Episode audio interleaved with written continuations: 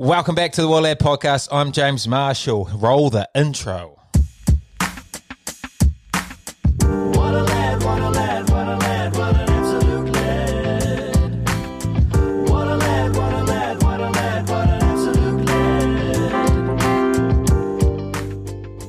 Oh, what a lad and what a jingle. And speaking of lads, today I have one of the most requested lads out there on the show. He's been a legend of New Zealand rugby playing for the Wellington Lions, the Hurricanes, and of course the mighty All Blacks. He then moved over to Gloucester in England where he dominated over there. And now he's back in Super Rugby playing and carving up for the mighty force. Along with all that rugby stuff throughout his career, he has been an absolute lad, one of the best lads in the game. It is Jeremy Thrush. Welcome, Thrushy. Cheers, Jimmy. It was a great intro. Thanks, mate. Oi, firstly, how good is that Mo? I knew it was going to be good, but not that good. That's the best I've ever seen. Yeah, it uh, kind of took growth last year a little bit when we were in isolation. I grew a beard. Uh, the wife was pretty sick of it, to be fair, and kept asking when I was going to shave. There's a fair few silvers growing through it. So I, I came out with this, and she wasn't too happy about it. So it's been there ever since, really. So it's been um, it's been pretty good. What- She's still with me, so I must be doing something right. What's the plans with it? Any any plans? Not really. Um, just keep growing it. There's a few silvers coming into it, Yeah. which is uh, a little bit disappointing. But no, it's just I don't know. It's just quite enjoy having. it. I get a fair few good comments from from guys saying oh, it's a good mo, good Yeah. mo. But the wife and most girls or women I talk to just brush it off pretty quickly. So it's probably a good thing. Oh, you- you've it's obviously built you some sort of cult following over in um, Perth because man, I've had so many messages from people over in Perth wanting to get you on, wanting to know a little bit more about you because people are just loving you over there. It's good. Is that a stitch up of nah, this is genuine. the force field? Your fans? Oh, really? Oh.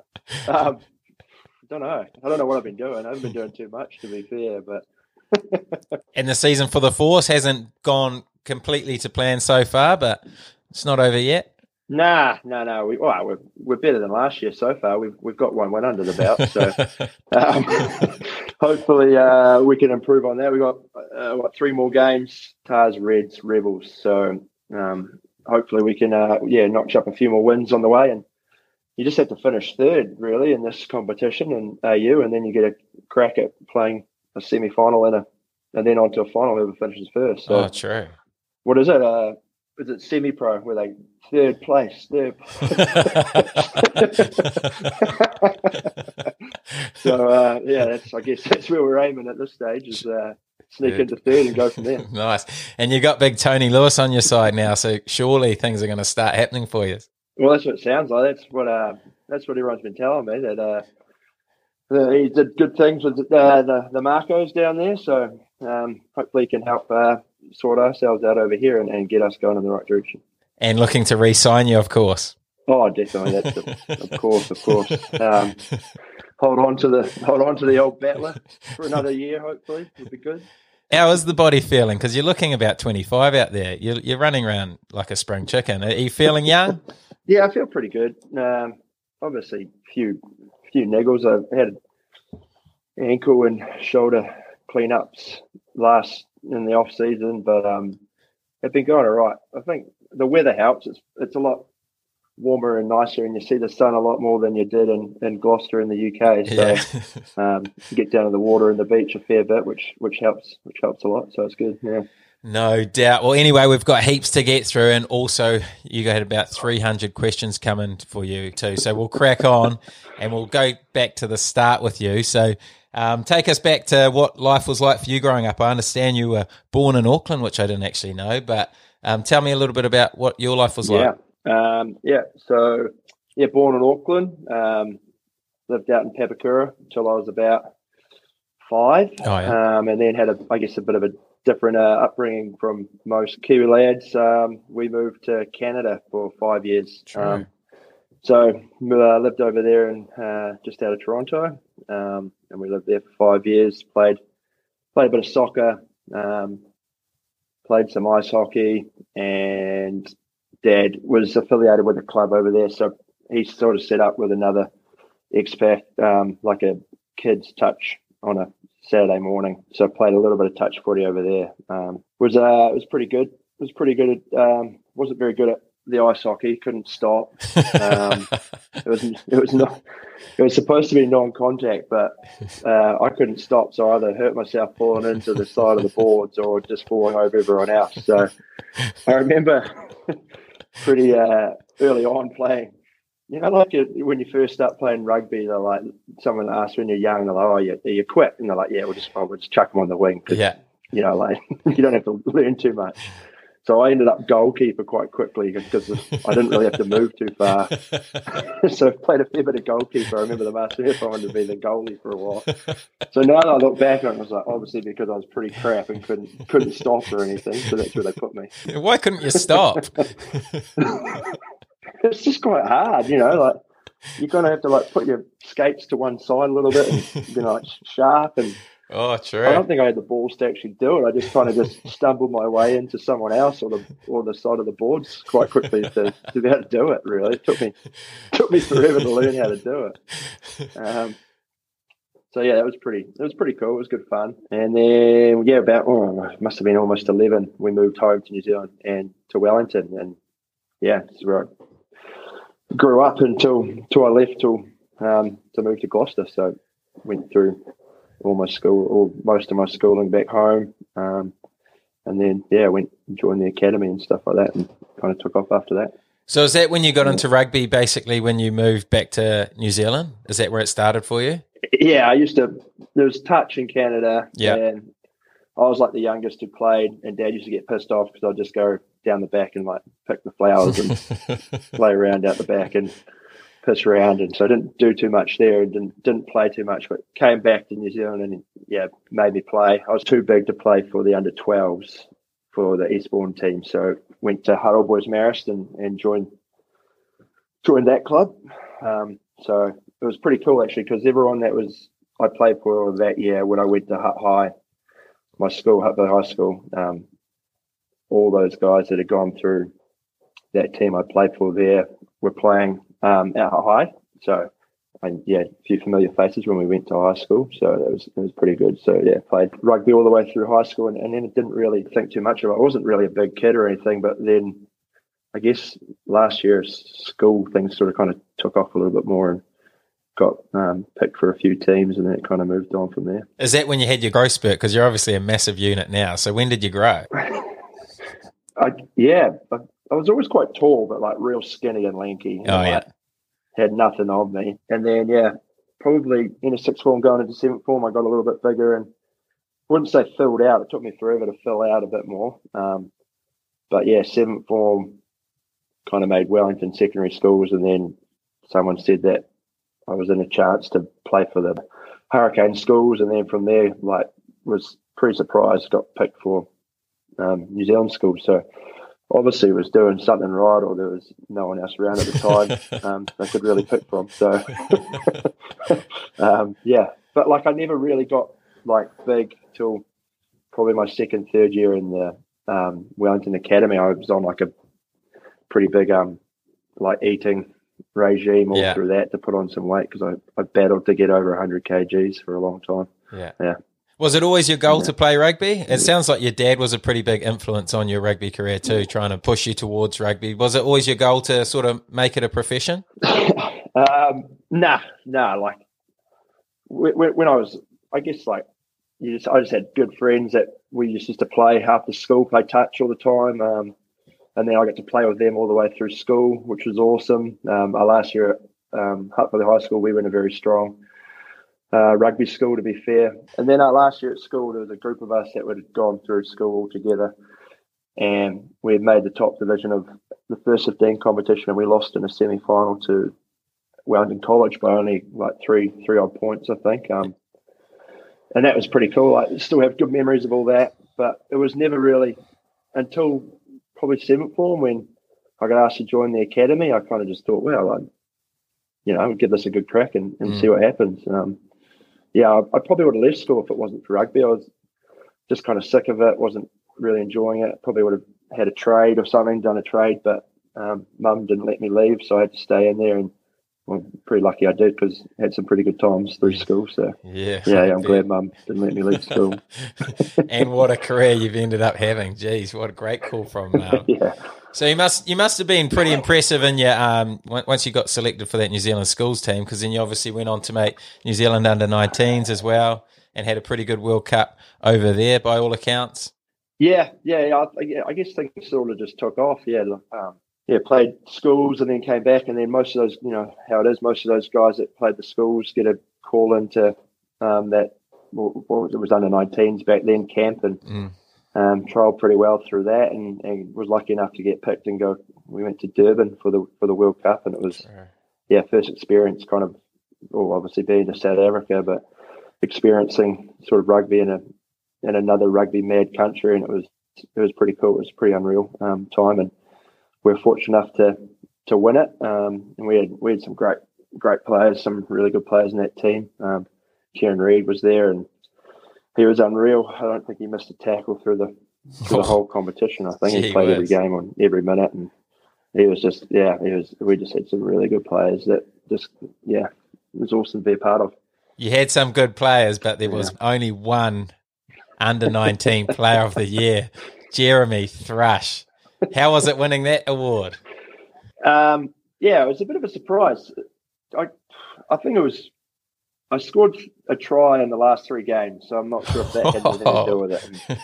And, um, obviously, got a couple of lucky offloads. I didn't really do much for them, to be fair. It was more everyone else do it, and I just backed myself with just being really fit. And, Yeah. like I used to run a lot and stay pretty conditioned, and used to, yeah, just my support players. I guess a fair big part of my game going through through the through the ranks, and um, yeah, just got a few offloads off a few boys and and finished them off. So Oh, humble. um, lucky enough to, to get that. But it was a it was a hell of a trip. We got flown all the way to London for the awards. Um, the South African like men's team were team of the year that year, and we had a hell of a shindig afterwards with them. I remember ending up in I don't know whose room it was, but they were just bringing trays of Heinekens in. Like I remember, like Schalk Burger, like Bakkies Victor Matfield were all just tackling each other like in the room. I was like, "Gee, this is this is unreal." It was, it was a hell of a time. One of the other boys, um, uh, number eight, Mikaeli, too, was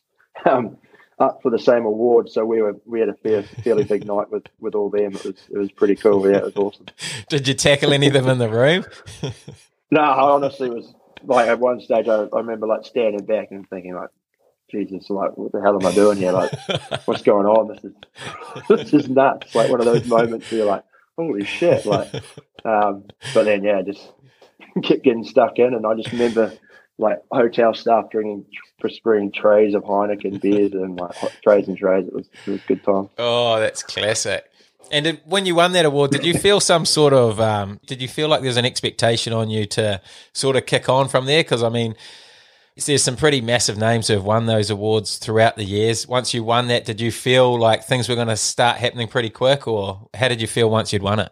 I don't know. Yeah, I don't know. I've never really, I guess, thought that too much. Um, I, I, I kind of like just was just like, yeah, like I, I obviously had goals again. I was like, okay, well, let's try to make the under 21s and Yeah. kick on with Wellington a little bit. Um, got two years with un- New Zealand under 21s, which was was pretty grateful for that and pretty lucky, I think, to get in that first year. Um, then came back and got asked to join the Lions in the end of 2004. I got asked to join the Lions just as like an apprentice training, um, go in and hold a tackle bag, but it was Yeah. a hell of an experience to go do that. And then I didn't have real big like thinking, okay, like I've got to do this, I've got to do that. I just kind of cruised through. I think with with my mindset a little bit, Yeah. just yeah, just kept trying to one higher, one higher. I guess yeah. How was and how was it going into that um, Wellington Lions setup? Obviously, you're a pretty young guy, and it seemed like a pretty intimidating team to be going into at a young age. Um, yeah, I was, like, I yeah, that 2004, 2005 year, pretty nervous. I remember the first gym session I did, I like Riki Flutey took me around and did it, and he was a hell of a character. But like the whole time, like I think it was just his personality and the way he goes about things. But I was like, I'm not sure if this guy's trying to take the piss out of me or not, but just the way he was going about, like the German everything, and like it was, you know, like I was just like, like okay, like this is what we're doing here. Okay, right, this is how it goes, sort of thing. Um, but like once I got to know him, I was like, oh no, this is what he's like. But he Yeah. was, um, but it was good. I back then you had the All Blacks came back to play, um, so you you had a lot of you know experiences, a lot of um, big name ABs, like big name Super Rugby players. Um, you know, there was a there was a lot of people to to look at and, and watch and, and pick up on things. But it was a great group. There was a, gr- a lot of guys um, that kind of like took a few of us younger boys under their wing a little bit and just helped us out. Um, like Luke, the like the likes of Luke Andrews, like Ben Herrings, Joe McDonald's, like all those kind of guys were just great with the young boys. Um, us coming through and yeah, definitely owe a lot to to those boys and how they how they looked after you know like a, a 20 21 year old coming through um, and into that environment it was it was great Yeah, and you and you played eighty seven games for Wellington Lion, big numbers. Um, any any standout games or memories that stand out to you throughout the Wellington Lions career? uh, on the field Ranfurly Shield winning the Ranfurly Shield up in up in Auckland in 2008 uh, it had been I think 24 years since Wellington had done it um, so that was that was a hell of a experience and a hell of a, a weekend and, and week, um, especially up in Auckland, beating Auckland up there um, to get it was pretty pretty cool. And then a hell of a lot of good um, end of year dues on a Sunday uh, Sunday sessions. Um, I was fortunate enough, like so it was like three or four years that we had made the final and we just couldn't get over the line. But I just thought that's what what it was about. You know, I mean, you play for Wellington, you're you're there or thereabouts, and you're you, you, you're winning. You're close to winning things, and you're going to go on and win things. So like those first four or five years, I you know it was just pretty unreal. Um, just like being in finals or, or playing and winning Ranfurly Shields and stuff like that was was pretty cool. And you obviously had some pretty uh, good times off the field too up there. Got a lot of questions about the old Stark Mansion. Want to talk to me about that one? oh yeah, there was a uh, Hawani. Um, who else is staying there? There's a few boys that had this place. I guess it was in between Island Bay and uh, Lyall Bay around there, and it was up on the hill. And yeah, it, it looked like a Stark Mansion from um, Iron Man. Oh, Um, yeah. it was pretty unreal. Um, we had a fair few good shindigs. I'm pretty sure we even had a courty there. Um, that was pretty good. But yeah, we had some good nights. You get up on the roof as well. It was like just a straight flat roof. Um, so boys brought the drone out, and there's some.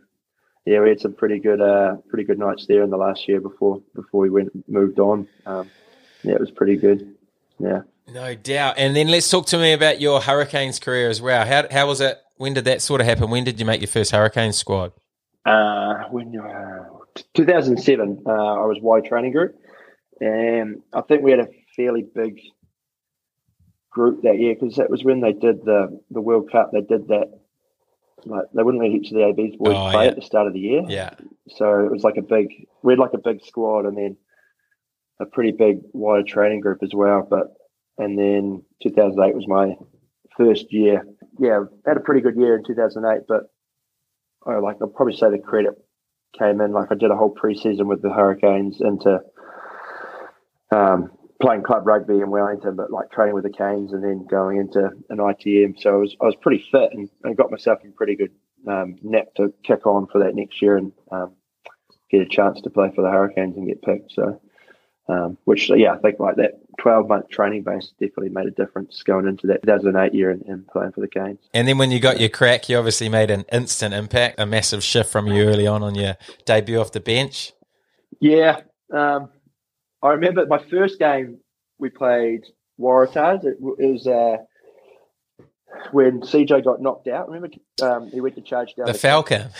he got knocked out with the ball. Yeah, the Falcon. One of the great Falcons, that one. He's never, he's never recovered since. I don't reckon from it. Um, and we got yeah, we didn't play that well last game, and then hit, hit the bench for a bit. We had some, you know, we had Jason Eaton, we had um, some pretty good locks back then playing for for the Canes, and then got another chance in uh, Victoria to start against the Bulls, and we. It doesn't, it doesn't happen very often, but I think we, we put almost 50 on them that game. Oh. Um, and then, yeah, just things kind of kicked on from there. I just got a chance to start um, every game from then on, and um, we lost to the Crusaders in the semi final down there, unfortunately, and then they went on to win it. So yeah, but it was I, even you look back now, I remember the Waratahs game, I remember playing the Bulls game. That's about it, really. I think there was a there was a game on TV the other day. It was the Crusaders um, Hurricanes fi- uh, semi final. I started watching it and I was like, "Cheap, it's like." Like you'd think you played an all right game, and you look back and you watch it, and you think, "Oh yeah, well, I was up to nothing." And then somehow that's how I made a career of running around doing not too much. somehow, somehow I got through. Still going. Still going. 15 years later. Whoa. How good. Yeah, Jesus. But how is your memory? Have you did you have many head knocks throughout your career? You seem to have a pretty good memory. Um, yeah, not had a couple of little ones, like not fully knocked out. The worst one I had where I got knocked out was we had a test match in Joburg um, against South Africa and ran into the or tried to tackle Duane Vermeulen and Oh, sh- got the side of his hip and yeah, that was I got boom out to it. And that's the only one I've really well, knock wood that I've actually really had that's put me out and I've blacked out. So I've, I've actually been pretty lucky that way. It shows that I don't really put my head in too many dark places, I guess. Just stand around and, and watch a few rucks and hold on to a few people's legs. no, you used your hard parts very well. You obviously played 110 games for the Hurricanes. Huge achievement. Most capped lock in history for the Hurricanes.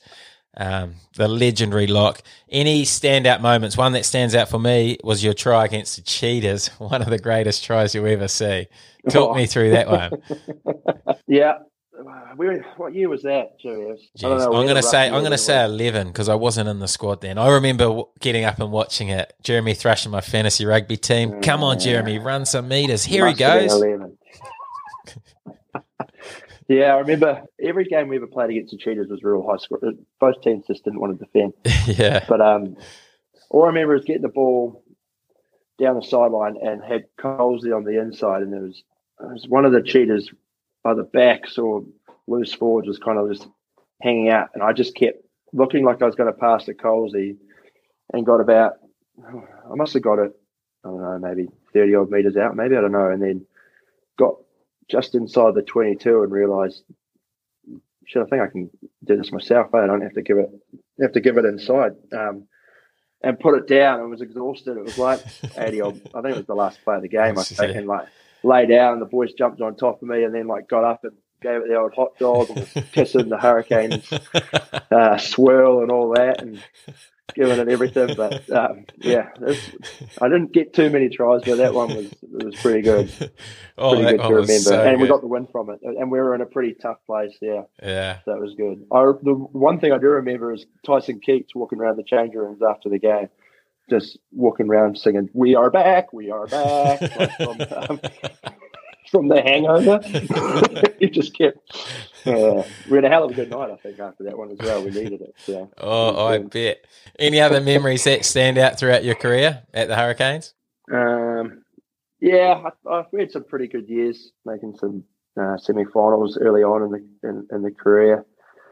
Obviously, a few tough years there, but um, 2012 was a pretty good year for us. Um, 2000, uh, last year, 2015, I know we didn't we didn't win it, but um, it was a hell of a year. I felt pretty pretty proud of where we got to through through the tough times we had had Mm. um, leading up to that. Um, I think from where we were and where we where we wanted to get to um, when things kind of didn't go that well, and we I guess people call it a rebuild, but we, we were trying to change the way the Hurricanes were perceived um, to get to where we were in 2015, and then see the boys kick on in 2016 was was pretty good, and um, I you know I'm pretty proud of like the development that came through that team and how much more professional I guess and how much I guess more respect we had from other teams um, getting to that point, and I think still where they are now. Seeing them, obviously they've had a bit of a rough start at the moment, but some good players in that team and, and a quality quality group moving forward. So Yeah. pretty proud of where we got to and, and, and the development of players within that group. Um, is probably a big thing without obviously winning any silverware myself. Yeah. So talk to me about the 2015 final. It's obviously been a massive moment in a lot of guys' career who I've had on the podcast. um, both Highlanders and Hurricanes. So, talk to me about your thoughts leading into that one and after it. How did you feel? Um, leading into it, like just remember um, Plum, John Plumtree. Like when we first started, we never we never talked about really winning winning it, but he, he always used to put the picture up of the stadium full. Remember, he's like before every meeting and everything, he always used to put like the stadium, and that was like our big thing. It was like we're going to bring the crowds back, we're going to bring um, people into the stadium, and, Yeah. and like obviously byproduct of that is is winning games and and we did, you know, we did that, and I think that was like, I think it was awesome. Like we didn't put like a, maybe we should have put an outcome goal on it, but like it was like a process of. It's Plum's um, you know, for showing. understand. Bloody plum. Um, but no, I just thought that was really cool. Yeah. like, I thought like without even thinking about it, I was like, yeah, that's what we're going to do. And you know, we we won games and got there. I remember getting the final, and obviously I was pretty like we are all pretty nervous, I think. But like I, I don't remember a lot of it. I just remember like in it being like, and just before halftime, thinking like, fucking hell, this is this game is all over the place. Like it just you just it just felt hectic like Yeah. the whole time. Like um, and it was it was so quick. Like and it was just like one at one stage like we'd have the ball and we'd be like on their twenty two or inside their half, um, inside their twenty two, like. And the next minute they'll be like counter attacking and being like, and we'll be back on our own twenty. I just remember like being like, "What is going on? Like this is all over the show. Like this is unreal." Um, and then yeah, I just I haven't even watched it properly. Um, I don't know. I just feel like a few things didn't go away. We like we had that pivotal moment. I think in the second half when we went for a, a and they didn't, they didn't, they stood off and came around and like almost took the wind of our sails. I remember that, like that little bit of it. Um, and then yeah, I just it was just one of those games. I felt it could have gone any way. Like I didn't, you know, I didn't feel any time that we had a lot of dominance or they had a lot of dominance. It was just, I guess they kind of capitalised on a few moments they had um, at the right time and, Mm. and, and got some points and um, yeah, they just got over the line. Yeah, it was. I still, I still, what I do remember of it is like, anytime I played for Wellington in a final or a semi-final with the Hurricanes, my mum and dad would come and would always, we never won. so I remember that week thinking to myself, like, they lived, and they lived up north. I remember thinking, yeah, like, just they're not going to come. Like, I'm just going to tell them they can't come. Let's stay at home. Like, like having this hoodoo thinking like they stay at home, they watch on TV, like they'll be happy if we win, like this is all good. And Yeah. then it was either the Thursday or the Friday, like find out that like my sister's coming down, like with her husband and mum and dad are coming down. I just remember being like, no, like you're not, you guys can't come. Like, and I explained it to them like, "No, don't be silly, like don't be silly. Watch it from the pub. Yeah. After the game, like I was like, obviously real gutted, and in my head I was like, like in my head I was like, I fucking knew they shouldn't have come. Like I knew they shouldn't have come down. obviously, that wasn't the reason we lost the game, but I was, Well, who you know, just like, was, and then yeah, obviously pretty gutted, but yeah. um, it was yeah, it was I- yeah, it was pretty tough, but yeah, being able to see the boys, you boys do it the year after was was unreal. Um, watched it with your brother in, in England, um, in, in Cheltenham and Gloucester, so Oh. that was a pretty proud moment to see you guys do it. Yeah, So you'd already signed for Gloucester at this time. So um, what what sort of brought that move about? yeah, signed. I went over to go on the India tour with the ABs in 2014, and then uh, my agent while I was over there was like, "Look, there's a club that's keen to have a chat. Um, you know, like." You know, it's no harm in just having a sit down with them and, and you know seeing what they're what they're about. And just you know, you can have a chat. And I was like, oh, I'm coming humming and hawing about it. And I thought, yeah, why not? Um, we're over here. Might as well go check it out and have a chat to them and see what they're all about. Um, and it was obviously uh, Gloucester.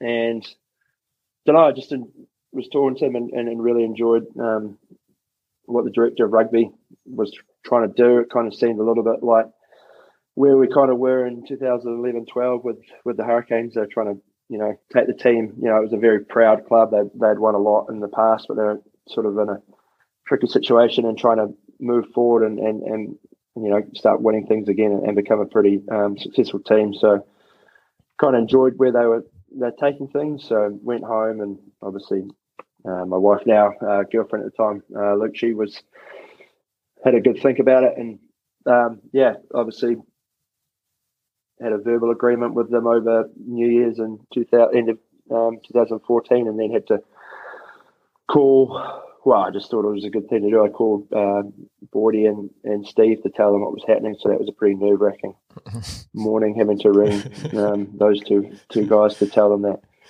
Um, I obviously made a decision that I was going to leave after 2015, so I was pretty. I get pretty anxious, um, kind of guy. I get a little bit nervous, so I was pretty.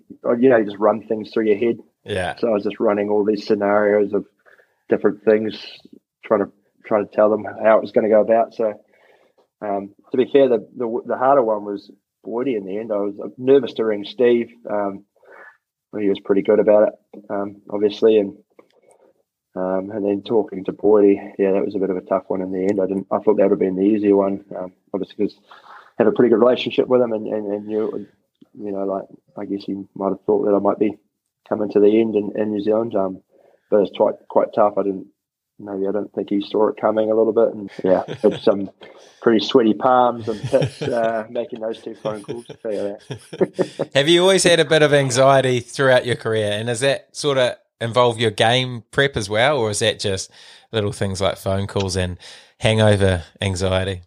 Oh yeah, big fear, big hangover fear. I'll tell you that anxiety. Um, but to, to do with the rugby, yeah, I, I didn't even realise. To be fair, I had it. I remember the first year playing for the Canes. Like sometimes I'd wake up pretty early in the morning of the game day. We used to stay in hotels in New Zealand back then, um, and I sometimes I just wake up pretty early, like four or five in the morning, and take a piss and then sit on the edge of the bed, thinking, "Holy shit! Like we're at a game today." Like kind of, and I don't know. Maybe I was just young and didn't really think too much of it, and I just kind of went pretty well for the first couple of years, so it didn't really cause me too much trouble. And then I don't know. I guess uh, there came a time where I just realised that it was actually affecting my performance a little bit. And you know, you play with me a fair bit, Jimmy. I realised if I can get confidence from my week, and I used to take my week pretty seriously uh, back home. That um, if I can get like my week sorted, that would give me the confidence to go into the game. And I could always like if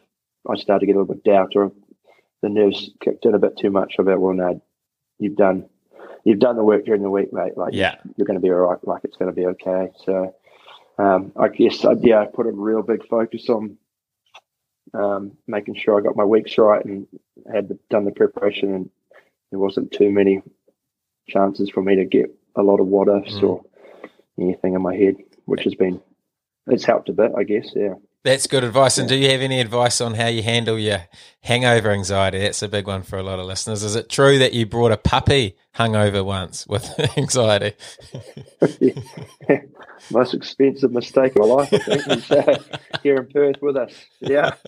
We had a big night in Cheltenham, uh, Gloucester, and the missus, and she kept wanting a, uh, what do they call them? Cavapoos, Cavoodle, a poodle, King Charles Cavalier. And I was, I was we're, we're, battling, we're both battling, but she doesn't really get the fare, but I she get the, oh, I still do get the fare on a hangover. And we ended up going to Worcester, which is not very far away, but we got this bloody little puppy. And then four months later, I got told I'm not needed at Gloucester anymore and had to bloody ship him over to, to Perth with me. So it cost more than our bloody furniture to get here. So, um, yeah, it was um, it was a really good decision. Or I, or I get real quiet and then out of nowhere just start asking heaps of questions about what happened the night before, and then yeah, oh. yeah. So it's uh, it's yeah, it's a You haven't it's a nailed that pretty one big yet. uh, problem I have. no, no, no. Not drinking helps, but that's no fun. So I Yeah. can't do that. oh, classic. I'll tell you that one of the worst fears was the one after Tojo's bloody stag do in Barcelona. I don't think I recovered until I got. It was about a month after we got to Perth. I felt better after that one. That was a hell of a hell of a weekend. I don't think Oh, your yeah. anxiety would have been as bad as Matt Scott's.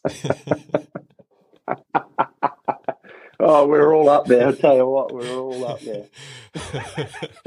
and my Airbnb review, Jesus, that gave me anxiety for a few weeks. Oh, if that was, if that, yeah, how jeepers. I had to delete my account Anyway. I'm glad we left so early in the morning. Kieran Fonotia. Oh, don't ever drink with Kieran Fonotia. Oh my gosh. Uh, yeah. Wow, geez. Well, anyway, let's go back to your rugby. And there's a massive part of your career that we haven't even touched on yet is your All Black career. Something which I sort of thought would happen a little bit earlier than it did. Did you ever feel like in those selections leading up to before you were selected that you felt like you were going to be selected? Um, well, so 2008, yeah, first year uh, Canes, and then played pretty well um, with the Lions. And there was obviously, like, you know, the media started talking about a little bit, and there was, you know, people were saying, oh, you might go on the India tour. And kind of, I kind of fell off a little bit in the last three or four weeks of that season with the Lions. Yeah. Um, didn't play that well and kind of started to get a bit fatigued a little bit, I think. Um, first proper full professional season.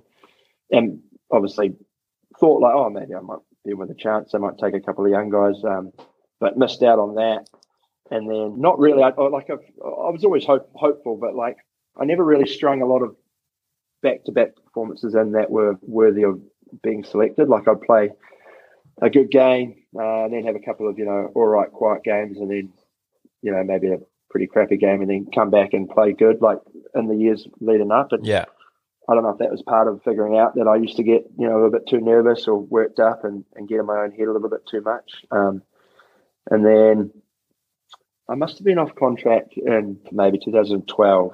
And I remember sitting down with my agent and was just thinking, like, I, I, I still feel like I can have a crack here. Like, I, I was a bit older. I was get, coming in 26, 27. Um, and just I was there was obviously people were keen to have me overseas. Um, um, a couple of clubs were interested, and I just thought if I left and hadn't really given it my all, like I was like, yeah, I'm going all right, but I'm is there more I can give to you know fulfill the dream of becoming All Black? And I remember being like, no, no, I'm just gonna.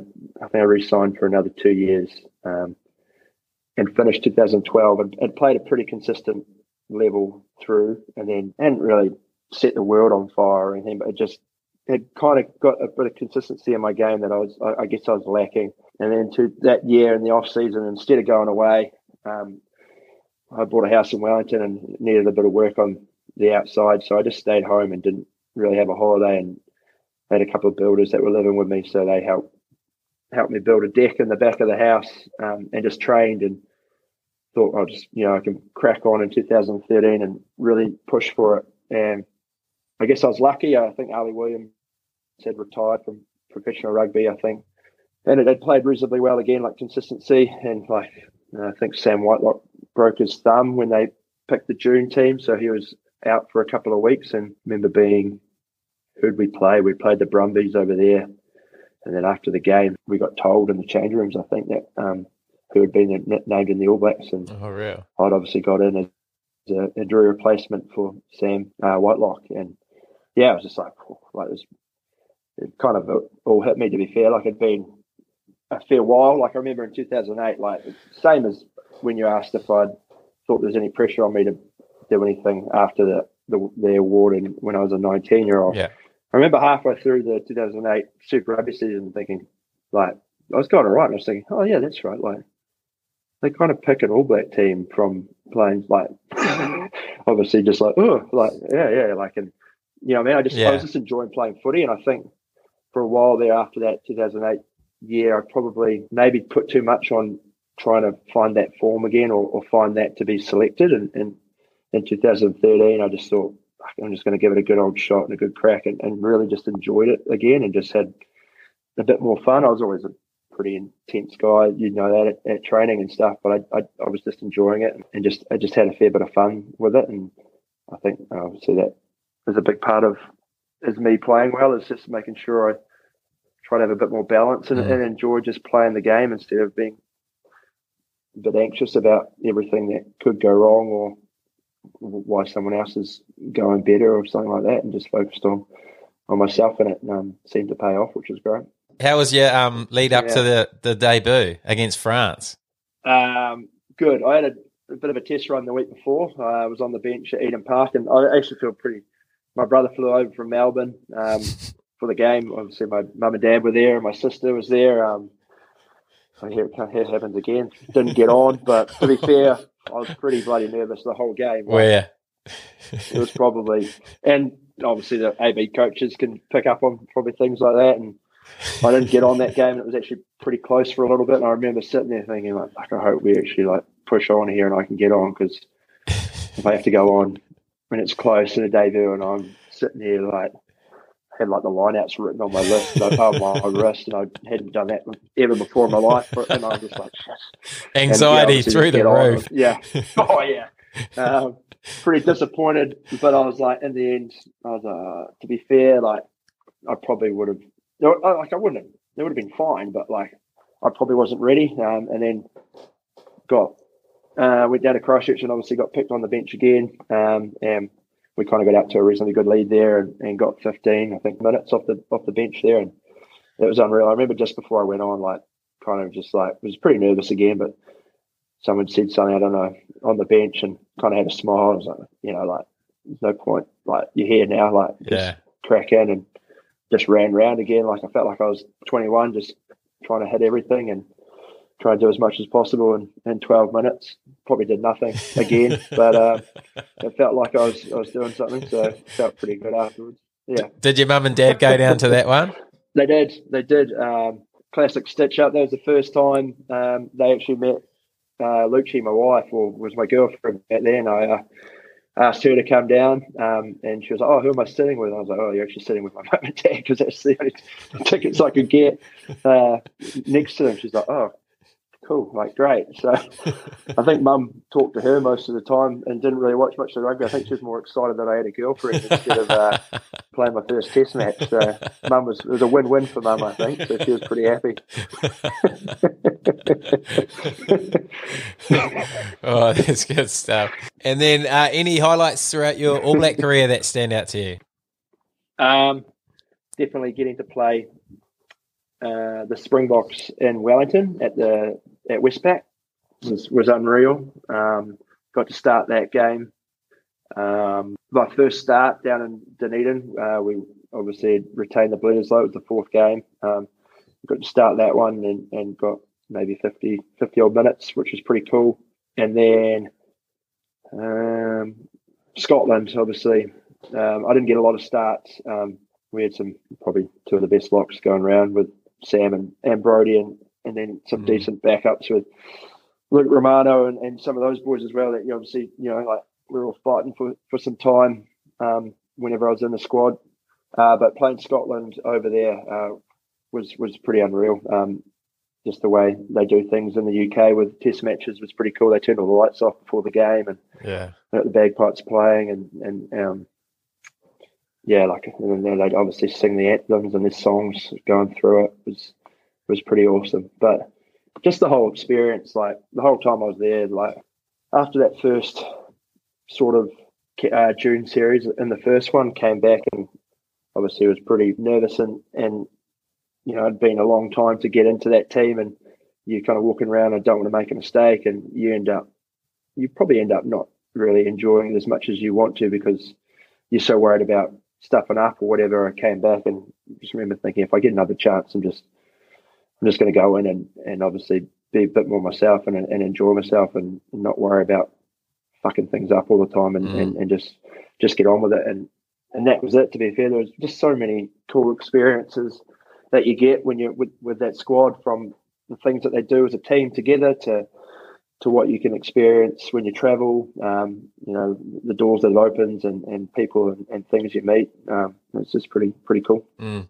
And was the Yeah. goal always to make the 2015 World Cup squad? Was that the way you wanted to finish your career in New Zealand? Yeah, uh, I guess it kind of ended up being like that. Um, play, like, so like we played Scotland over there. Um, I played pretty well that game, um, and then we played one more game um, after that.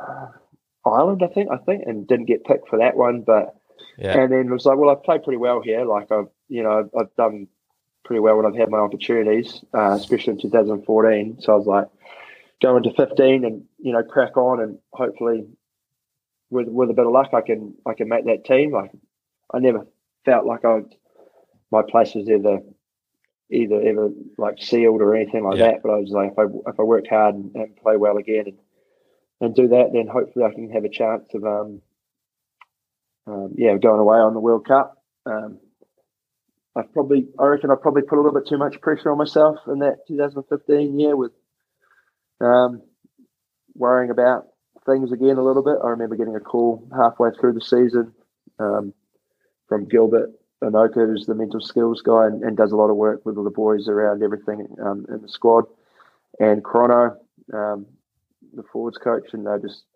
could kind of see that I looked like I was too much in my head a little bit. Um, didn't play as well, probably as I wanted to, um, and then yeah, obviously still got picked in the championship team, but only got I think 10, 15 minutes against Argentina before they named the World Cup team after mm-hmm. that. And they only took three locks in the end, which was a little bit disappointing. But then who knows? They obviously said that, you know, I was I was in there, but with a chance if, if someone fell over. But, you know, Brody had just been playing unreal that year um, for us as the Canes and, and, got a chance to get his debut in Africa with the ABs. And he was, you know, playing out of his skin. And I think Patrick might have had an operation, so that knocked him out. But like you know, there was other other other locks there that were, were still playing really well. So like I, I don't see like it was like I'm I don't I'm not gutted or like upset that I didn't get picked. I can understand what they did and how they went about it. And yeah, it, you know, as I said, like you can never take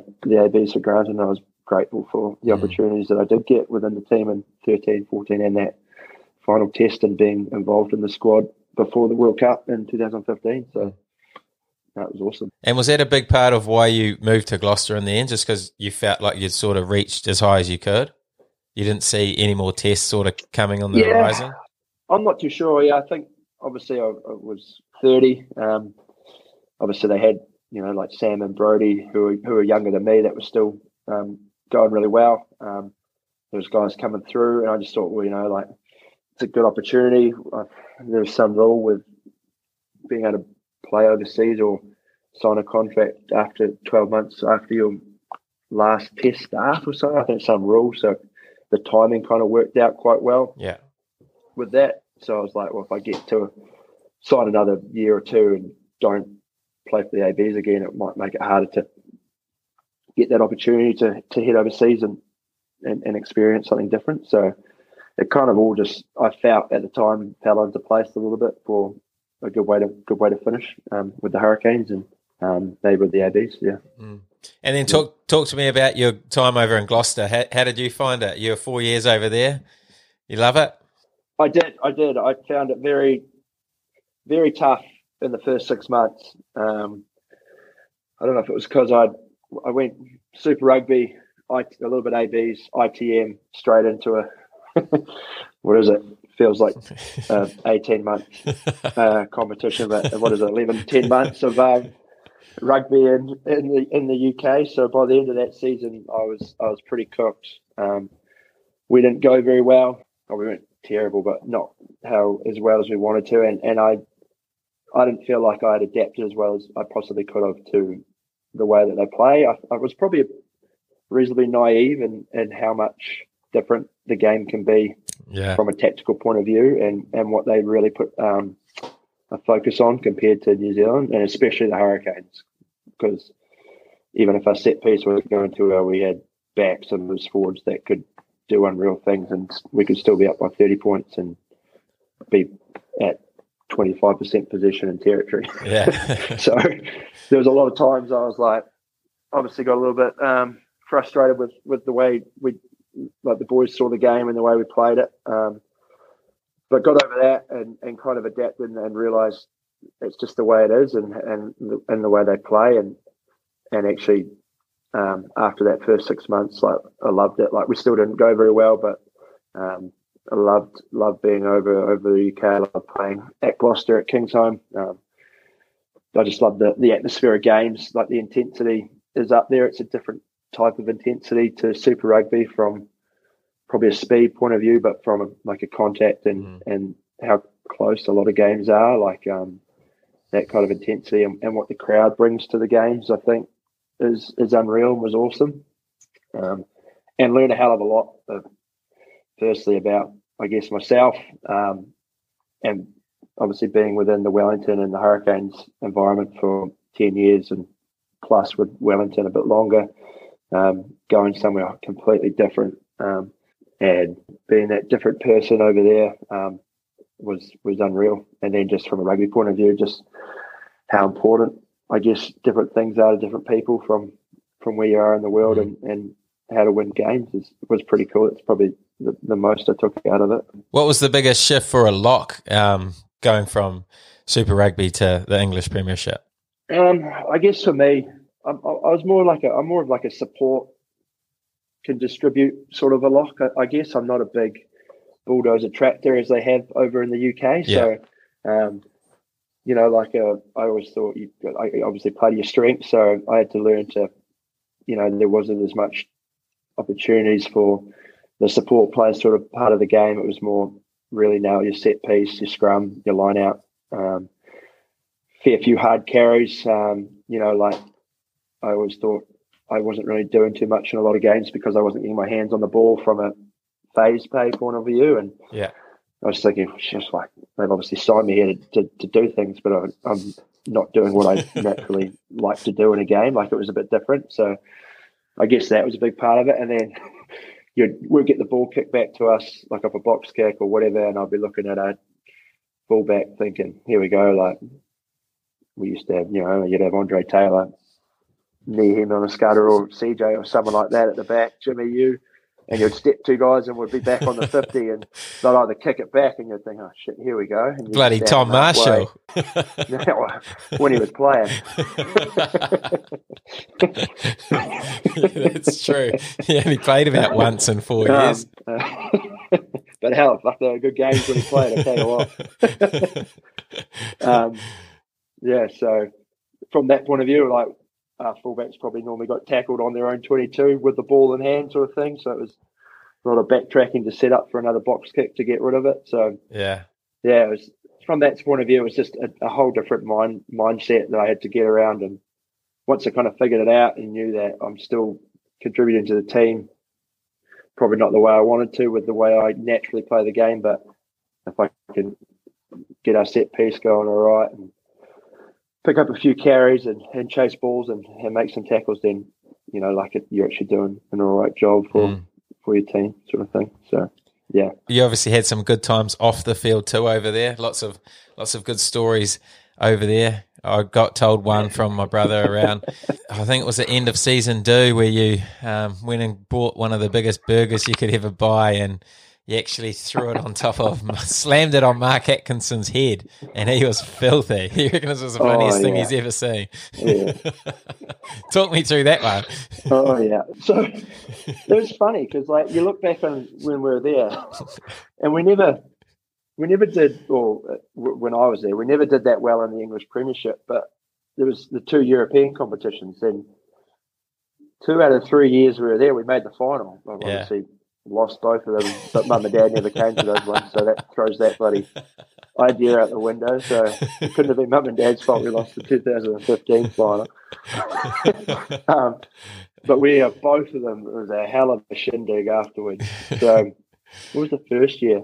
Uh, Edinburgh, and then we went all night after that game, and then had a private flight home. It was like me, Tojo, your brother, James Hook, Aki, and stuff. Obviously bought duty free and snuck it onto the back of the plane and was asking for lemonades and having vodkas and stuff. And Ooh. Hooky, absolute lad. You need to get him on. You won't understand a word he's saying, but you need to get him on the podcast. Great man. Um, and we were singing songs and everything, and we just kept kicking on and ended up at one of the boys' um, restaurants out in, in Gloucester Quays. And I was so, so drunk by then, I thought that we were the only ones in the place. I didn't realize there was families and stuff on the other side having lunch and ended up being dinner and stuff. And yeah, they brought out all these burgers, and I remember just. I don't really remember it too much. I just remember pick up the tray and we're by the bar by the end of it. And I was just like, saw Racky. I was like, this would be great. There's no better person to be able to throw this burger at and just went and like piffed it from the tray. Yeah, he must have ducked or something, and boys are just almost hit like a family having a like a dinner at a table by the bar, and they were just like, oh, like oh, it's just in a whole whole another world. It was yeah, probably one of the drunkest I've ever been. So was, and that's saying It was something. pretty good. Yeah, I'll tell you what. The fair the next three days after that. That's when you brought the pretty big. Pretty big. Oh no, that was uh, that was a couple of years. That was mid season as well. So we've definitely had a fair few uh, good blowouts uh, along the along the way, which Ye- is great. You had to over there, eh? Because the season was so long. You couldn't just wait till the end of Oh, season two. You had to, So you had to break it up a wee bit. definitely. But that was great. Like, I guess one of the big things of being overseas, um, like I, I grew up in Wellington, so I was always there and had friends outside of rugby. So, you know, obviously enjoyed doing the things with the Canes boys, but had that, um, you know, great group of friends that I from school, um, lads that you could just get away and kind of be a bit normal with. Um, but over there, like, uh, you know, the rugby teams are your friends and family, and um, you know, got really close, or still are very close with with with your brother and uh, Beth and stuff, and uh, Matt Scott, Scottish boy, um, and his wife Ruth. So we had like a really good little crew that was most weekends ended up at our house after games, celebrate another um, another weekend through through the footy, and um, yeah, yeah, fair few house parties and nights out in Cheltenham. So it was pretty good. Oh, We had a hell of a lot of fun. Yeah. good times. So then, what what brought upon the move to Western Force? Um, so Johann Ackermann took over the Gloucester team um, with, in my final year, and he obviously brought in a fair few Safa boys, which is is fair enough. He gave gave me um, early enough warning that that was going to be the plan and what he was about to do, and um, I really enjoyed working with him. I thought he was he was a great uh, great coach, and um, was really about getting the team cohesion really really good and strong off the field, and and and kind of I thought he did it reasonably well. Like a lot of players or coaches can come over from the southern hemisphere and try to just dump everything that you do in Super Rugby into the northern hemisphere game, and Yeah. it doesn't really work that well. But he, he picked little things there here and there that they did really well. The Lions um, that we tried to bring in, and it kind of showed that it worked the year after I left because they they made the semi final. So. Um, I thought that was pretty cool, but yeah, obviously he told me that they're going to sign a couple of Africans, so was kind of on a hunt for a new contract um, somewhere, and had a little bit of stuff in France. But yeah, the force was they kind of kept knocking on the door and kept asking my agent if I was keen and if I was um, wanted, wanting to come across. And I guess one of the big things after being in the UK was we kind of wanted a bit more of a of a lifestyle, um, you know, a bit better weather or experience something a little bit different. Um, so that was a big thing. One of the, the boxes that we wanted ticked. Um, kind of wanted somewhere that was that was really keen to have me. I guess the French teams were sort of like, yeah, like want you to come. So from the lifestyle point of view, the France teams ticked that box. But from really wanting to be able to make a difference and, and help out somewhere, it, it didn't feel that that great. So decided why not? Like good good weather in Perth. Um, was pretty excited about what they were tr- trying to do. I was obviously what am I now? Almost thirty five. Uh, 35, yeah. so yeah, it was two years ago. So I was thirty, going on thirty three. So obviously the you know the style of rugby and, and what they were trying to do probably suited my my body a bit more than staying up in the northern hemisphere. So Yeah. yeah, thought we just thought why not? And it's to be fair, it's been great. Um, we've we've loved every minute of being in Perth. It's been it's been an awesome place to to live over the last three three years, two three years. So yeah. And you've, like we said at the start, you've, you've made an instant impression over there. One thing I want to talk to you about or ask you about is over there, the song Adele. Talk to, talk to me about the Adele team song that you sing so well. Uh, honestly, I was getting messages from all over the place about. I was like, "What's going on here?" And then it must have been a really slow day in New Zealand for news or something because someone said it made the top five stories on stuff or so, and I was like, "Jeep, it's like." I never got that far up when I was back home. It didn't matter what I'd done. So obviously it was a slow day in, in New Zealand news. But People love you. no, uh, Marcel, yeah, the mustache changed my life. Um, um, Marcella song, like you know, every team has a has a song sort of guy that leads the song after a game, and we've got a bit that's about the Western Force at the start, and then he was like, "We're going to change it up this year, and we're going to play a bit of a a banger or a song that everyone knows and can sing along to afterwards, and it'll just be a little bit of the start of it, and then obviously the chorus, and like we'll finish it there." So could have been 10 odd games since the Western Force had got a win um, over in Sydney, and we were all pretty pumped. And no one realised the camera was still on in the change room, and it honestly, honestly, only caught the Adele bit. So it's got all the boys getting pretty deep into that. So I was going pretty hard and flashing the camera. So and obviously, yeah, got a little bit of media attention from there. But Oh, it was um it was pretty cool. It was pretty funny because I no one was really sure how it was going to go. Like someone like you, like, everyone knows it, but like it's a bit of a weird song to sing after the game. But yeah. The boys got stuck in, and it was it was pretty cool. Actually, it's pretty funny. But you've got such a nice voice too. You, you could So hear you could hear yeah. your voice in the in the recording. Any chance of giving us a wee a little teaser? of the Adele song. You want the Adele? How's it go? Um, oh, come on! I know you know it. how's it go again? Yeah, no, no, no. Uh, brain freeze here. Never mind, I'll find someone like you. I wish nothing but the best for you. Don't forget me, I.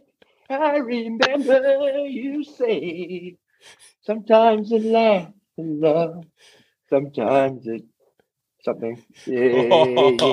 Oh wow! Jeez, for a moment there, I thought that was Adele. That was so good. so if that doesn't make stuff, I'll be Oh. disappointed. That was quality. what a voice! Oh mate, you've been. What have you been? Top five podcast or something in New Zealand. I've definitely dropped you down with this one. I think. I might be top Sorry, Jimmy. song. that was so good. What a voice. Have you always been a gifted singer? Definitely, it's a hidden talent. oh, I love that. Anyway, what are the plans next? Is singing singing part of it? What's what's the plans for Big Thrushy? The singing is uh, hopefully. Well, I'm still keen to kick on. Um, at the moment, my contract was only with um, the Force till the end of June, or until the end of Trans Tasman. Uh, hopefully, we can we can play some of those games. It'd be good to to, to get home and, and play some New Zealand teams and get some across. Um, but yeah, I actually forgot how old I was the other day. I was driving home. Me and Cax Richikahu were having a laugh about the other day because he's the same age. And I was in the car and I was like, 30, 34, going on 35, and then realised, no, I'm 35, going on 36. And I was like, geez, I must be getting older. If I can't remember how old I am, but um, would love to love to keep playing. I reckon I could go another 12 months. Um, hopefully, yeah, yeah. So I'd like to go do something at the end of this. If hopefully the Force re-sign me for next year or pick something up. Um, and I spoke to you, Jimmy. I'll, I'll be keen to get back and play some ITM Cup if I could. I think that would be pretty cool just to have one last little stint in New Zealand if someone was crazy enough to to sign me for, Oh. for whatever it is, three months. The Um, Tasman Mako. Oh, you'd be a great fit. You'd be a great fit. I've listened to some of the Tassie boys that you've had on here. I'm not sure I'll be able to keep up with them. To be fair, they sound like good lads. It might be the end of me if I came to the Mako. All the, the anxiety. You have 10 puppies. Quickly. Oh, the amount of dog food I'll be forking out for would be unreal. um, but yeah, I'd love to. I'd love to do that if it came about. Um, play another year of super or something, um, and then just see how I go. But I guess since leaving and uh, being at Gloucester and being here, I've really enjoyed like the um, the mental side of things with some of the young guys we've had here who haven't ever been involved in a professional setup, um, and just enjoying um, you know that sort of thing. So Mm. I'd love to get into some sort of coaching with a, with a start with Fords. Um, Yeah. If it was an academy or, or something like that along those lines, or, or get over somewhere, that's starting up a program somewhere and, and, and jump on that would be would be a lot of fun, and I, I'd really enjoy that because I, I enjoy that now while I'm still playing, trying to help out some of the some of the younger guys. I guess once I kind of left New Zealand, I had more time and didn't have to be. Oh, I just felt like I was pretty intense and focused really hard on what I had to do to, to be the best I could, and probably didn't give enough back to some some boys back home, which I probably regret a little bit. And since I've left and, and been over here as well, I, I feel like I've, I've really tried to give a bit more back to them and, and experiences that I've learned along the way and, and try to help out that way. So definitely be keen to keen to get into staying in rugby and help out and, and some involvement with with coaching at some level. Mate, you would be yeah. you would be such a good mentor, coach. Whatever whatever you decide to choose, you will be one of the greats. But anyway, let's crack on because we have so many questions, and as always, we've gone to our Instagram for some questions. And Thrushy, the cult hero over in the force, has come up with thousands. We won't be able to we won't be able to ask them all, but How um, many abusive ones are there? There must be a fair few abusive ones from back home. There's a couple. okay. um, first one. Oh, this one. This one's from Patrick Gower. Obviously, a massive fan of yours. Love your work oh, rate. Gower. How do you motivate yourself to consistently be in the zone? I don't know. I've probably only been there once or twice in my life. So. um, I don't know. Yeah, I, as I, I I think I touched on it, a bit serious here, but um, just I just I focus really hard on getting the the, the week right for me personally. If I can Mm. get that right, I, I take away that nervousness and anxiety on game day that used to take a fair bit out of me, um, energy wise and, and performance wise. So, yeah, that. And then lately, especially last maybe three or four years, I, I used to think like, oh, what's going to happen 65 minutes in? And now I'm like, I might not even be on the field in 65 minutes. So, might as well just enjoy the first five and see how we go from there. So, taking away that kind of like what if thought of things in the future, Yeah. definitely helps. Yeah, Overthinking. get me there. True. Yeah. Cool. Overthinking is a big problem Okay. Who was the best line-out operator you came up against? Um, phew, Victor Matfield definitely up there Mm. with the Bulls. Uh, they had an unreal operation, uh, maul and everything. Um, Kieran Read, Sam Whitelock are, are bloody, bloody pretty smart people when it comes to that.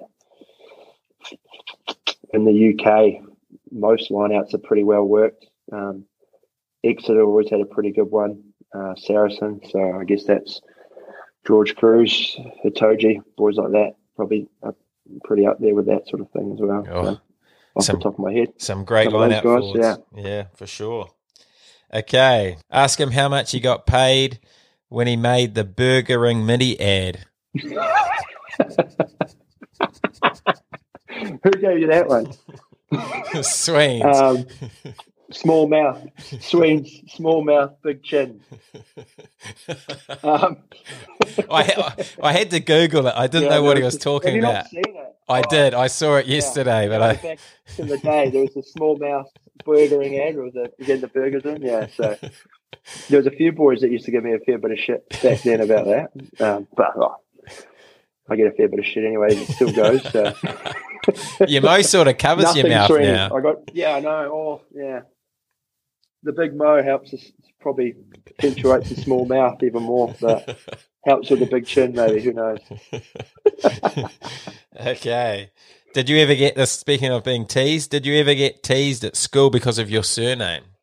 Um, yes, not more just like comments. So from girls, so it really didn't Oh, yeah. help with my well, I wouldn't say love life, but being able to talk to girls. Um, they would always be like, "Oh, who are you?" Like Jeremy. I was Jeremy. Like I don't know why I'd always say my last name, but for some reason sometimes I'd. Uh, oh no, it's because my mates obviously called me Thrush, Thrushy, and they'll be like, "What?" Like would be like, "What?" And I'll be like, "Oh yeah, my last name's Thrush," and I'll be like, "Oh," like ooh.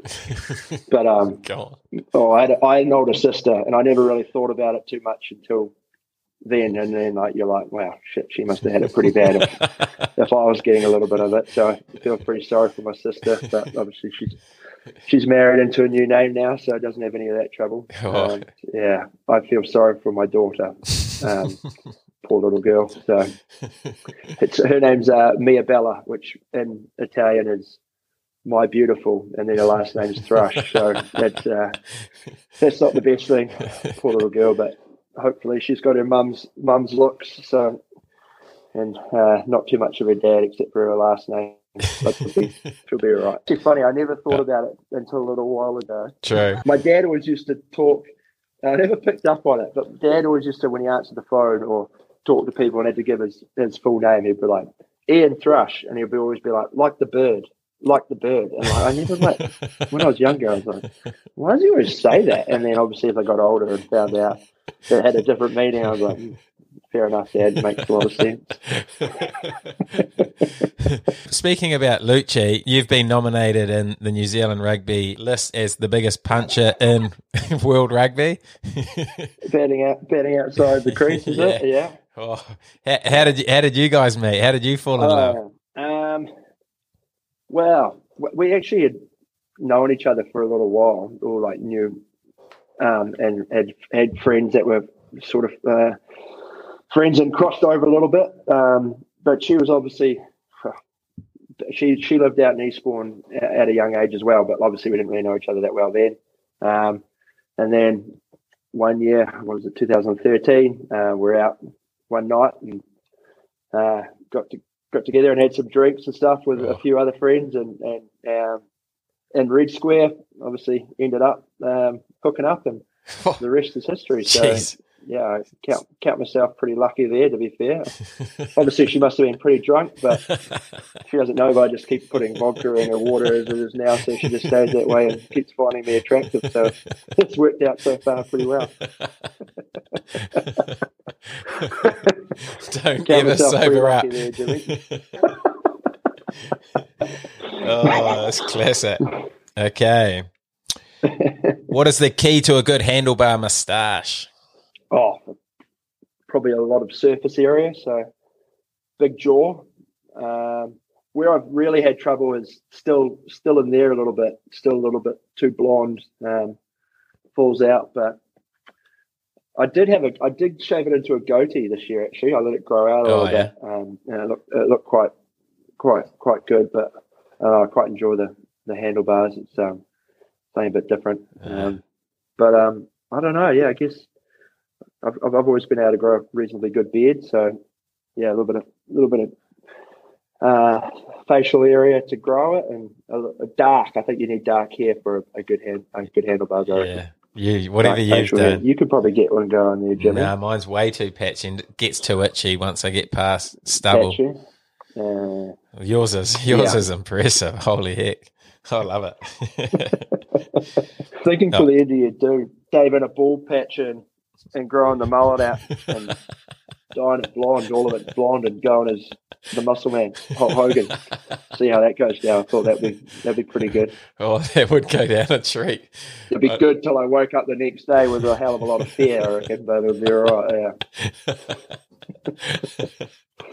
oh, I love it. Okay, well, this is one thing I didn't actually know about you, but you're obviously an R and V legend because there's been a lot of questions about your R and V times. How many times did you go, and what was your craziest story from R and V? Um, five, five times, I think I ended up going. Oh, Always good times. Last time I Reno, it would have been little bit older. I think I felt a little bit too old by the time I left, but just drunk myself into feeling younger again, so it was pretty good. Uh, fair few, fair few crazy stories that probably might have to wait till I finish playing. I think I might get myself in a bit of trouble, so can't elaborate too much there at this stage, unfortunately. oh, Sorry. Can't wait for the sequel. A few good times on the hill, on the main main stand. oh, I Got myself in a bit of bit of strife. So yeah. Okay, we'll leave that one there. Have you ever been to Hong Kong? Any good yarns? Yep, went with a friend to visit another friend. Um, had a fair few good nights out there. Um, very interesting nightlife. Um, bit different to the Courtenay Place Wellington scene, oh, I can say. Um, the guy we went and visited a friend, and short story was he told us like five things not to do, and we woke up in the morning and had done the opposite of all five of those things. So You'd tick them off. yeah, there was a fair bit of fear. There was a fair bit of fear going that day as well. Yeah, yeah. Uh, something happens when you start drinking. It's just not not the right not the right thing to do. I don't know. oh, so much fear. okay. This one's from good mate of yours, Tom Savage. Did you ever get your deposit back from. Lansdowne Lodge? And is the grass still green?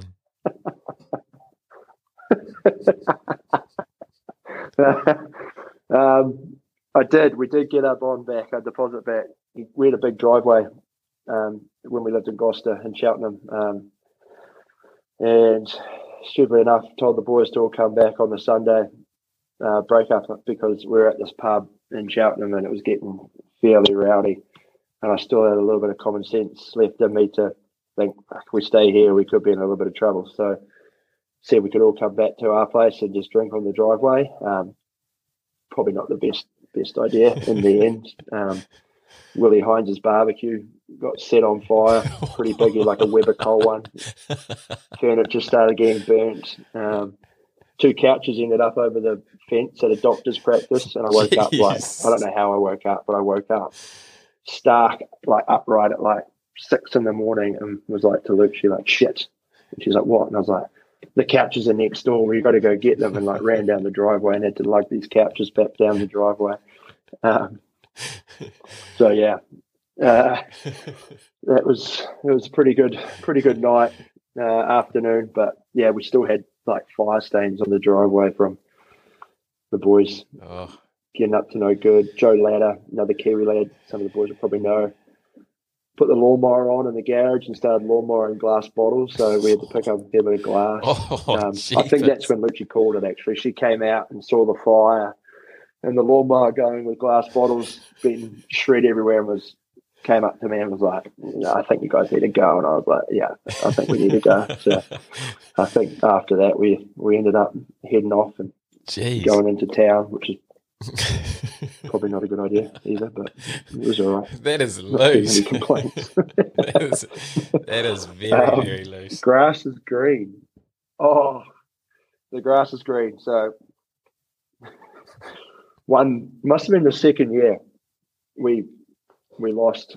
We were up by like twenty odd points, and we ended up losing in the last minute. So I was like, in my head, I'm like, I don't think we're mentally that strong as a as a team. So I thought I'd incite the boys on a bit of things I'd learnt from times at the Hurricanes and, and the ABs about mental mental toughness and I was like, one of the, you know, one thing I always tell myself, like telling the boys, and they must be who is this fucking idiot, like standing up here? It's like, you just state a fact, get yourself out of that bad time. So I was like, like the grass is green, like the grass is green, and it takes your mind out of that negative spiral thought. And the boys just like every training, like I'd lose my shit or something, and they'd be like, the grass is green, gee, the grass is green. I'd just be like, oh fuck's sake, you idiot, why did why'd you stand up and talk? oh, I love those things. Oh yeah, yeah. yeah. Like the English is so much. I found that the English have such good banter for, compared to, to what we had Yeah. the Canes. Like yeah, you just no one is safe or nothing is off limits. It was, constant, eh? it was it was pretty funny. It was pretty good time. Yeah. Yeah, it just doesn't stop. Okay. It was good. This one. How much do you love Usain Bolt? um, what was it? Three hundred pounds. That's how much I love them. Three hundred pounds worth. Um, what, what's that story another A drinking story. So last year at Gloucester, all the injured boys, I think the team went to Exeter to play, and we had like it was like I don't know, 125 years or something, and it was um like it was like a, a dinner where auction dinner but raising money, and all the injured boys went, and obviously shock. Tojo, your brother was injured again, and so was I. So we went, and it was like black tie event, and we had this table, and we're a few deep with the other boys. I was like, all right, we everyone has to like bid on something. So like you have to bid on it, and like I was like, trick is to get in early and it was this. I don't even know if it was his, but it was a signed picture of Usain Bolt, and like I wasn't really listening. I think someone had bidded like something, and then I was like, I got to get in. Like put my hand up, and they're like three hundred to Jeremy, and I was like. Holy shit! Like that's a fair bit of money, and, and no one else bid it. And they were like, "Going, going, like three hundred pounds to Jeremy." I was like. I had to like write my name down and like my number, so they had to call me to pay for it. Went away with a picture of signed picture of Usain Bolt. That probably wasn't worth anything. Um, one of the boys, Ollie Thorley's got it. I gave it to him in, in, in Gloucester. I think he's got it now. It was a, a leaving gift for him. Just brought back bad memories. Oh yeah, yeah. It just sat in the garage for like six months, just like, like thinking. Yeah. Lesley Vainikolo Right. turned up to that um, dinner, and he's a Gloucester legend. And I was like the the volcano. It's like obviously knew him playing for like the Kiwis in league, and like me and Tojo ended up going out with him, and like he's still he hasn't been in Cheltenham for years, and like all the pubs and clubs like would just give him a bottle of vodka over the bar and be like, "There you go, mate." Like True. feel free. Um, Tojo took me home. I still have no idea what happened in town with the volcano, and it's still one of the best best nights of my life drinking with Lizzie the Vainikolo. oh, what a legend! What a lad! My tux was in a mess. Yeah, yeah, it was awesome. oh, gee, some good yarns. Okay, Hutt High or stream. This one's from Blair Yeah. Cowan. Good water lad, man. Hutt High School, of course. That was like a claim to fame. Uh, High beat Silverstream two years or two times that year, which Okay. is hasn't happened. It never happened in years. So Oh, Um, I'm pretty sure Rara cried on the field after the game at, at Silverstream as well. doesn't surprise me at all. I'm just making that up. Don't don't edit that out. Yeah, yeah, yeah. Keep it in there. okay, last question. What was the best piece of advice that Jeremy Thrush received throughout his career? Don't say the grass is green. The grass is green. The grass is green. um,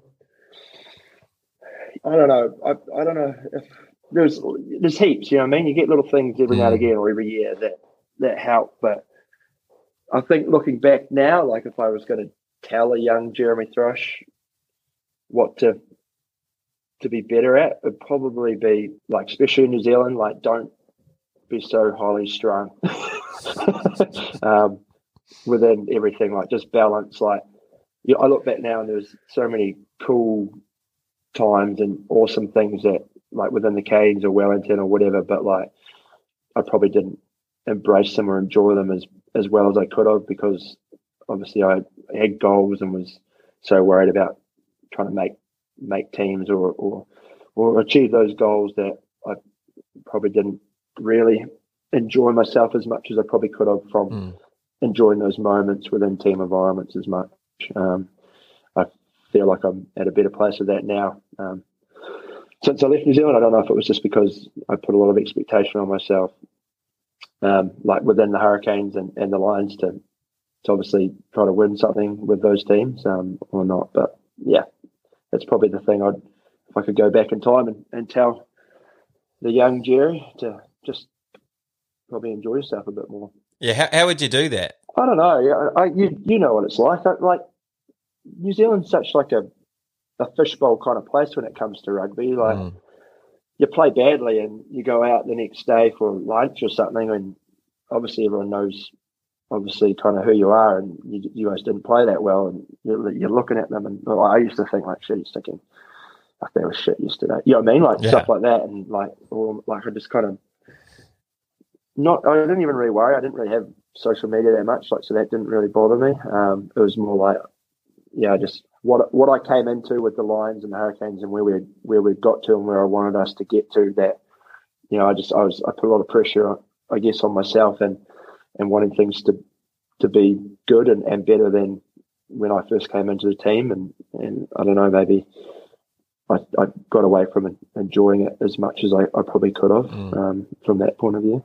Um, and you know, yeah, uh, uh, yeah, I don't know. Like it's just once I left and got to Gloucester, I, I obviously didn't have those expectations as much on I could just play club rugby for for the team Yeah. that you're playing for. Like there's there's no other no other things there. Like um, no other high honours or, or that you know that other goal. It was just go out there and play as well as you could for for Gloucester and, and enjoy it and and move on to the next week sort of thing. Mm. I probably should have, if I could have, had that um, had that more as a as a hurricane and as a as a line because, as I said, it probably helped me play better when I just tried to not worry about Mm. trying to be an All Black again or, or be an All Black or anything like that. So Oh, that's good stuff. You are going to be Yeah, such a good makes sense. mentor. Oh, can't wait to see you in the mentor game. That's such good advice for a young lot coming through. Just, just relax. Don't, don't overthink poor it. kids. but that wraps up the podcast. Obviously, I love playing with you in my time with the Hurricanes, mate. You're an absolute champion bloke. Had some awesome times over in the UK with you as well. Obviously, you were very close with my brother, so we we ended up having a few good do's together. And mate, you're such a good lad. Um, looking forward to you joining up with the ITM Cup this year, hopefully with Tasman, and looking forward to you running around it back in New Zealand. That would be awesome to see at the ripe old age of 36 and still going strong. But what a career, what a journey, and what a lad. Really appreciate you giving up your time and coming on the What A Lad podcast. Cheers, Jimmy. It's been awesome. Hopefully, I haven't rambled on too much for you, mate, and you can get something good out of it. Oh, mate, so much quality in that. Appreciate it. No worries. Good to see you.